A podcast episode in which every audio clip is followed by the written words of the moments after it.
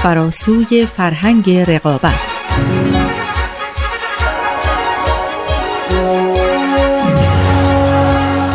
We've literally, as a result, transformed the conditions of our own existence on this planet.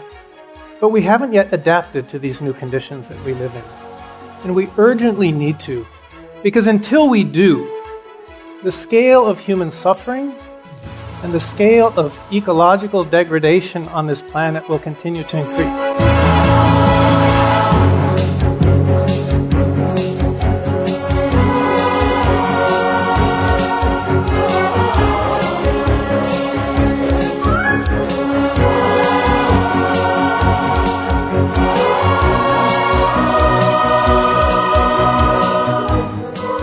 درود بر شما همراهان گرامی رادیو پیام دوست من آزاده جاوید هستم و امیدوارم هفته ای سرشار از سلامتی و موفقیت در پیش رو داشته باشید. امروز هم بخشی دیگه از مجموعه فراسوی فرهنگ رقابت رو به شما تقدیم می‌کنیم. مجموعه ای که در اون از آرا و نظرات دانشمند معاصر کانادایی پروفسور مایکل کارلبرگ صحبت میشه. کارلبرگ عضو دپارتمان ارتباطات دانشگاه وسترن واشنگتن و همونجا هم تدریس می‌کنه. نظرات جالب و بدیع او درباره موضوع رقابت در عرصه اجتماع و روابط انسانی که در کتابش با نام فراسوی فرهنگ رقابت منعکس شده ما رو بر اون داشت تا از دو تن از کارشناسان دعوت کنیم که در شناخت مفاهیم و موازی کتاب ما رو یاری بدن. آقای مازیار فرحبخش کارشناس مسائل اجتماعی و خانم سارا حامدی دانشپژوه مطالعات اجتماعی. خیلی خوش آمدید. خیلی ممنون از دعوتتون و خوشحالم از اینکه در خدمت شما هستم. سلام روزتون بخیر. خوشحالم که امروز هم همراه شما و شنوندگان عزیز هستم. خیلی ممنون. امیدوارم که برنامه خوبی داشته باشیم. دوستان لطفا در ادامه با ما همراه باشید.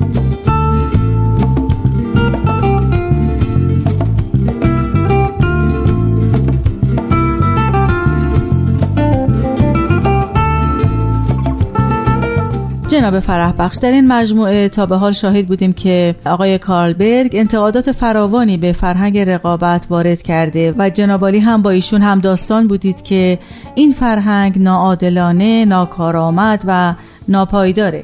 شاید بسیاری این سوال رو مطرح کنن که فرض کنیم همگی متفق القول موافقت کردن که این فرهنگ رو یعنی فرهنگ رقابت رو کنار بذارن. پیشنهاد آقای کارلبرگ چیه؟ چه جایگزینی برای فرهنگ رقابت در نظر گرفته؟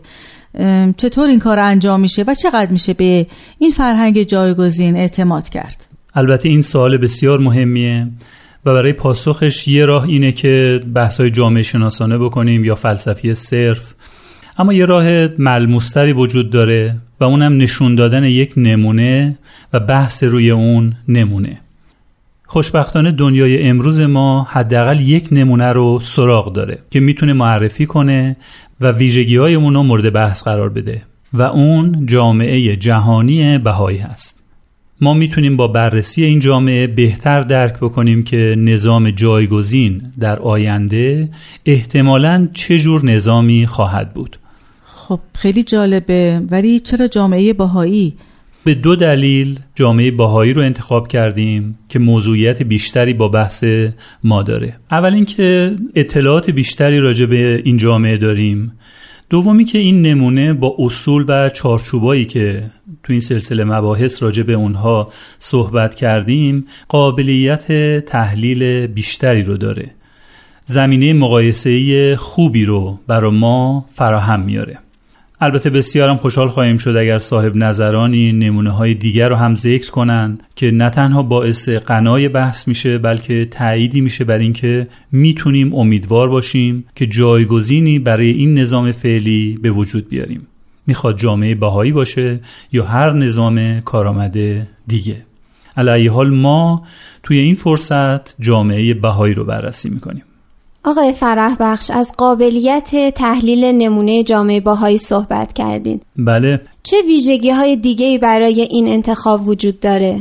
غیر خسمانه بودن اصول یکی از ویژگی های مهم جامعه باهایی هست.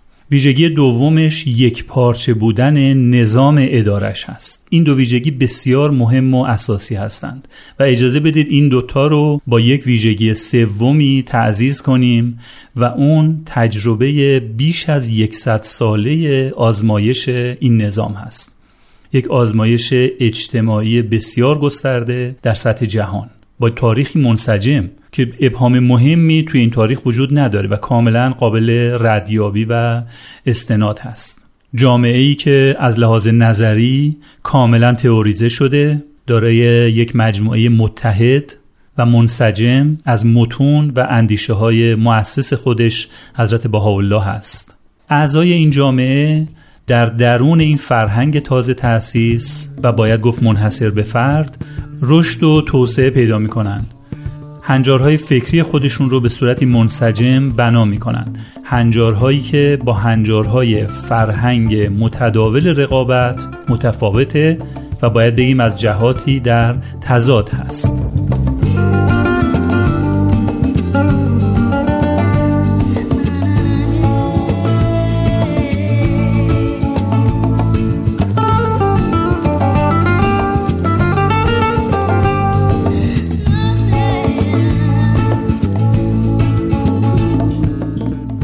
از سه ویژگی که ذکر کردین آزمایش شدن این نظام همچنین غیر خسمانه بودن اصول اون رو تا حدی میشه فهمید.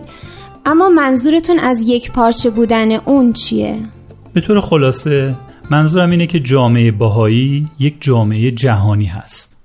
با تمام نیازها با تمام قابلیتها امکانات و همینطور مشکلات. مشکلات یک جامعه جهانی. این جامعه سعی کرده برای همه اونها راه هایی رو پیدا کنه یا پیشنهاد کنه که این راه ها با همدیگه در تضاد نباشن در تخالف نباشن. به عبارت دیگه اصول و راهکارهای ارائه شده در این جامعه همدیگه رو تقویت می‌کنن نه تضعیف. و از این جهته که یک پارچه هستند و مجتمع. برای هر جامعه ای مخصوصا جوامع جهانی اینکه یک پارچه باشند بسیار مهم و حیاتی هست.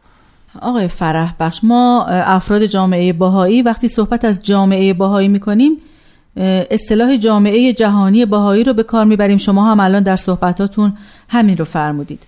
و شاید برای همین هم میفرمایید که حداقل از جنبه جهانی بودن می‌تونه جایگزینی باشه برای نظام آینده دنیا. ولی یکم دقیق تر بفرمایید برای شنوندگان عزیز که شما یا ما همگی افراد جامعه بهایی چرا معتقدیم که این جامعه یک جامعه جهانیه؟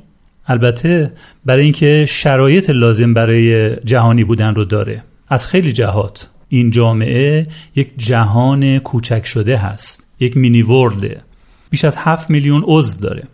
البته یک دهم درصد جمعیت جهان هستند اما پراکندگیشون مهمه. پراکندگیشون در جهان اونو به جایگاه دوم در جهان رسونده یعنی بعد از مسیحیت. از لحاظ قومیت و تنوع قومیت و نژاد اعضای این جامعه از بیش از 2100 پیشینه قومی و نژادی هستند. یعنی میشه گفت از تمام جهان نماینده دارن تو این جامعه. به زبانهای مختلف صحبت می‌کنن از فرهنگهای مختلفی میان و نمایانگر همه ملل و طبقات اجتماعی و حتی اقتصادی روی زمین هستند. بله سارا خانم اینجا شما سوالی نداری؟ بله خیلی ممنون از جنبه های جغرافیایی و پراکندگی و ترکیب جمعیتی می‌تونیم این آین رو آین جهانی بدونیم پس یعنی یک جهانی تقریبا با همون تنوع اما خیلی کوچیکتر اما از لحاظ سازمانی و اصول و موازین ادارش چطور؟ آیا از این جهت هم می‌تونیم این آین را آین جهانی بدونیم؟ یا پتانسیل جهانی شدن رو داره؟ اصلا در دنیا به عنوان جامعه جهانی شناخته شده؟ البته یه قدری باید روشن بشه که برای جهانی بودن یا جهانی شدن چه معیارها رو باید در نظر بگیریم و به چه میزان. اما به طور مختصر میشه گفت که دیانت باهایی از لحاظ اصول اجتماعی هم جهانیه. اول اجازه بدید اون بخش آخر سوالتون که گفته بودید پذیرفته شده در جهان اون رو بررسی کنیم. ایده ها و عملکردهای جامعه بهایی یعنی هم در نظر و هم در عمل. در حوزه های بسیار مهم جهانی مثل مسئله حقوق بشر مسئله ترقی و پیشرفت زنان مسئله تعلیم و تربیت و سوادآموزی موضوع مهم حفظ محیط زیست و موضوع مهم توسعه پایدار. نظرات جامعه بهایی و عملکردش در تمام این موارد باعث شده تا توی دهه های اخیر پذیرش خوبی رو در سطح جهانی داشته باشه. توی سازمان ملل به عنوان یک سازمان غیر دولتی برجسته و فعال شرکت داره این جامعه. در واقع از زمان پیدایش سازمان ملل در سال 1945 جامعه باهایی توی اون سازمان عضو بوده. اتفاقا جالبه نام رسمی هم که براش توی این سازمان ثبت شده همین هست. یعنی جامعه جهانی باهایی این نامیه که توی سازمان ملل برای جامعه باهایی ثبت شده. این جامعه بیش از 11700 محفل محلی در سراسر جهان داره. این آمار البته مربوط به سال 2006 میشه و باید الان خیلی بیشتر شده باشه. این محفل محلی یعنی هیئت هایی که توسط بهاییان هر محل انتخاب میشن. این هیئت ها جامعه محلی خودشون رو اداره می‌کنن. تعداد همین هیئت ها در سطح ملی حدود 200 عدده. یعنی در دویست کشور هیئت اداره کننده ملی دارند و در سطح جهانی هم هیئتی انتخابی دارند که فعالیت های همه جامعه جهانی بهایی رو هدایت می‌کنه. در واقع شما می‌بینید که برای اداره در سطح جهان دارای یک برنامه هست. یعنی این جامعه یک مکانیزمی رو طراحی کرده و تکمیل کرده. و در طی حدود 100 سال آزمایش کرده که اداره اون رو توی سطح محلی، ملی و جهانی ممکن می‌کنه. از لحاظ افکار و نظرات هم عموما توجهشون به کل جهانه. شما متون بهایی رو بررسی بکنید پر از ایده های جهان شمول. مهمترین اعتقاد این آین یعنی وحدت عالم انسانی هم نمایانگر همین ویژگی هست یعنی ویژگی جهانی بودن حالا از لحاظ عملکرد و رفتار اجتماعی هم توجه زیادی به اقدامات و پروژه های مردمی دارند و بیش از 1700 پروژه مردمی رو تو سطح جهان اجرا کردند. با این توصیفات می‌تونیم از این لحاظ هم این جامعه رو یک جامعه جهانی بدونیم.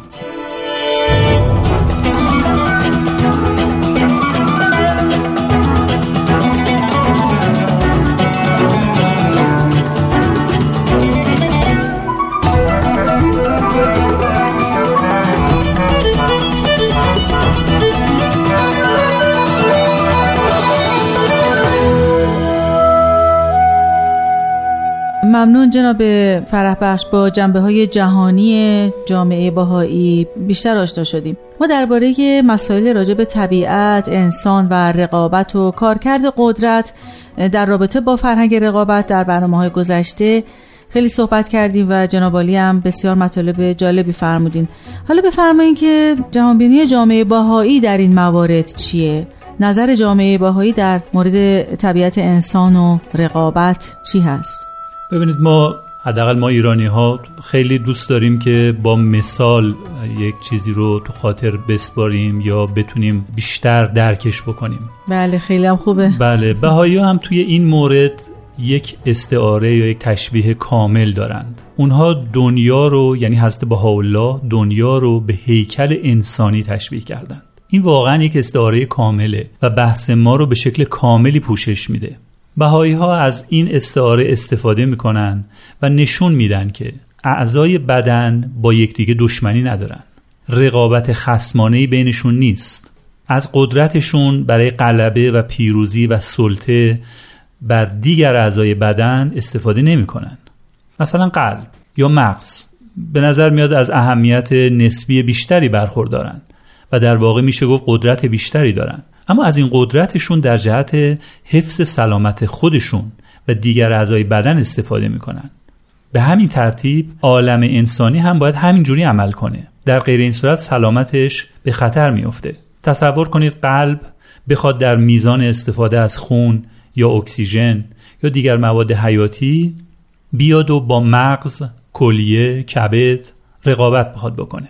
مسلمه که سلامت کل بدن و در نتیجه سلامت خودش هم تهدید میشه.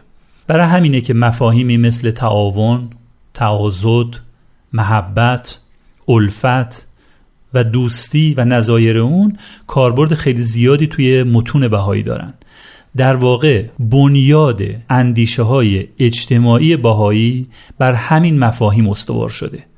اونا البته برای قدرت اهمیت زیادی قائلن اما به شرطی که توی فضاهای دوستانه عمل بکنه. ولی آقای فرح بخش اینجا یه نگرانی هم هست که نکنه این وحدت و اتحادی که راجبش صحبت می‌کنیم منجر به یکسانسازی بشه.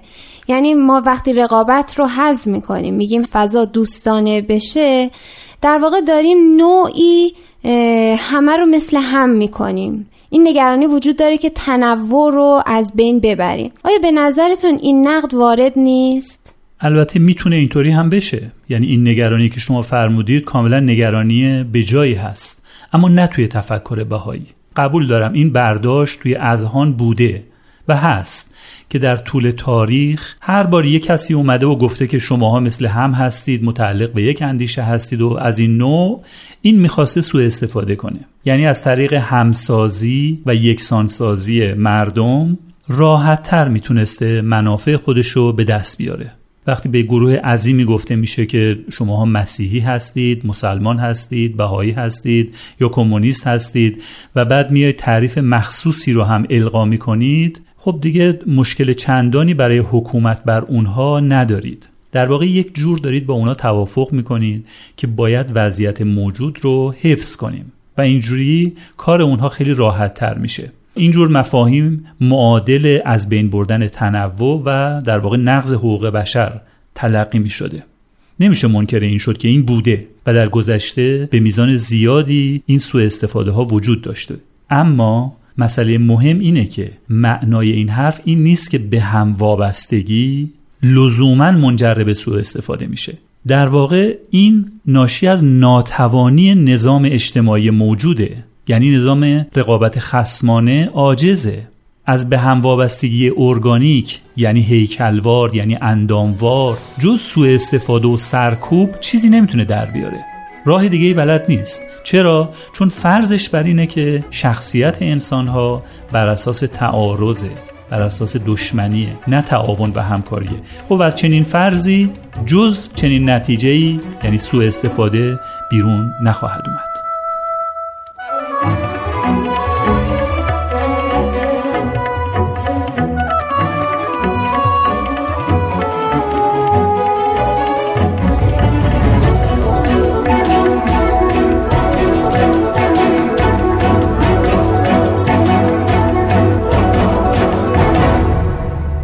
فرح بخش به این ترتیب شاید بشه. اینطور گفت که وحدتی که مورد نظر آین بهاییه مفهوم خاصی داره. بله همینطوره. ببینید بهاییان از یک عبارتی به نام وحدت در کسرت استفاده می‌کنن. یعنی در عین حالی که ایده ها، فرهنگ ها، آداب مورد علاقه افراد تا حد زیادی حفظ میشه اما در امور عظیمه دارای وحدت نظر هستند. اینجا هم مثال بوستان پر از گل رو دارن. گلهای یک بوستان در عین حفظ تنوع همه با هم زیبایی بوستان رو تشکیل میدن. یا دانه های مختلف با اینکه از یک آب و خاک و هوا برای رشد استفاده می‌کنن اما هر کدومشون ویژگی ها و استعدادهای مخصوص خودشون رو ظاهر می‌کنن.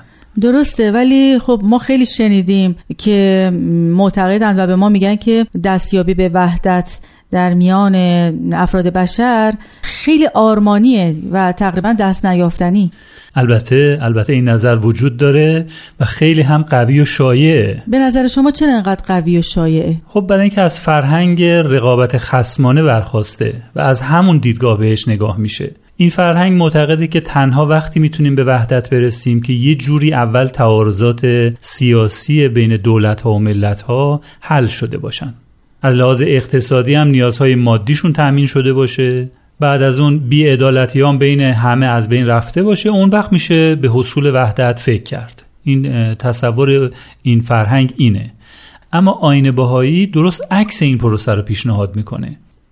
یعنی میگه که نداشتن وحدت بیماری اصلی جامعه است و علاجش رو نمی‌تونیم به آخر کار موکول کنیم بلکه این بیماری علاجش مقدمه بر هر امر دیگه ایه اگه بخوایم منتظر بمونیم تا همه مشکلات عالم حل بشه بعد به فکر وحدت بیفتیم هیچ وقت به این وحدت نخواهیم رسید. چون رقابت خسمانه مهمترین عامل به وجود آوردن این مشکلات بوده. با بودن این رقابت نه تنها این مشکلات حل نمیشه بلکه کمتر هم نمیشه. برعکس روز به روز بیشتر و ریشه دارتر میشه. آقای فرح بخش اوضاع احوال الان سوریه رو نمیشه یه نمودی از همین اوضاع دید؟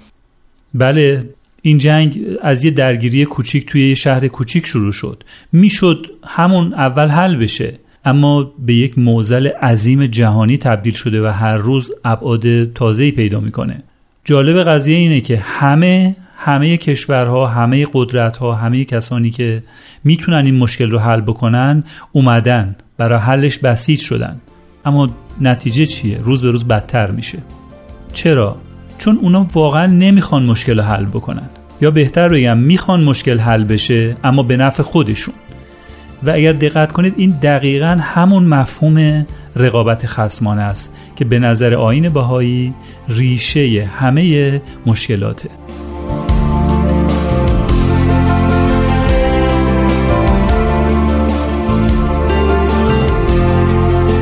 خب دوستان زمان برنامه به پایان رسید. امیدوارم مباحث طرح شده رضایت خاطر شما رو فراهم کرده باشه. لطفا با رادیو پیام دوست تماس بگیرید و ما رو از نظرات خودتون آگاه کنید. شماره تلفن 201 703 671 8888 و صفحه ما در فیسبوک آماده دریافت نظرات شماست. جناب مازیار فرح بخش و خانم سارا حامدی از حضورتون بسیار سپاس گذارم خیلی ممنون از فرصتی که در اختیار من قرار دادید. خیلی ممنون خانم جاوید. دوستان تا بعد. بدرود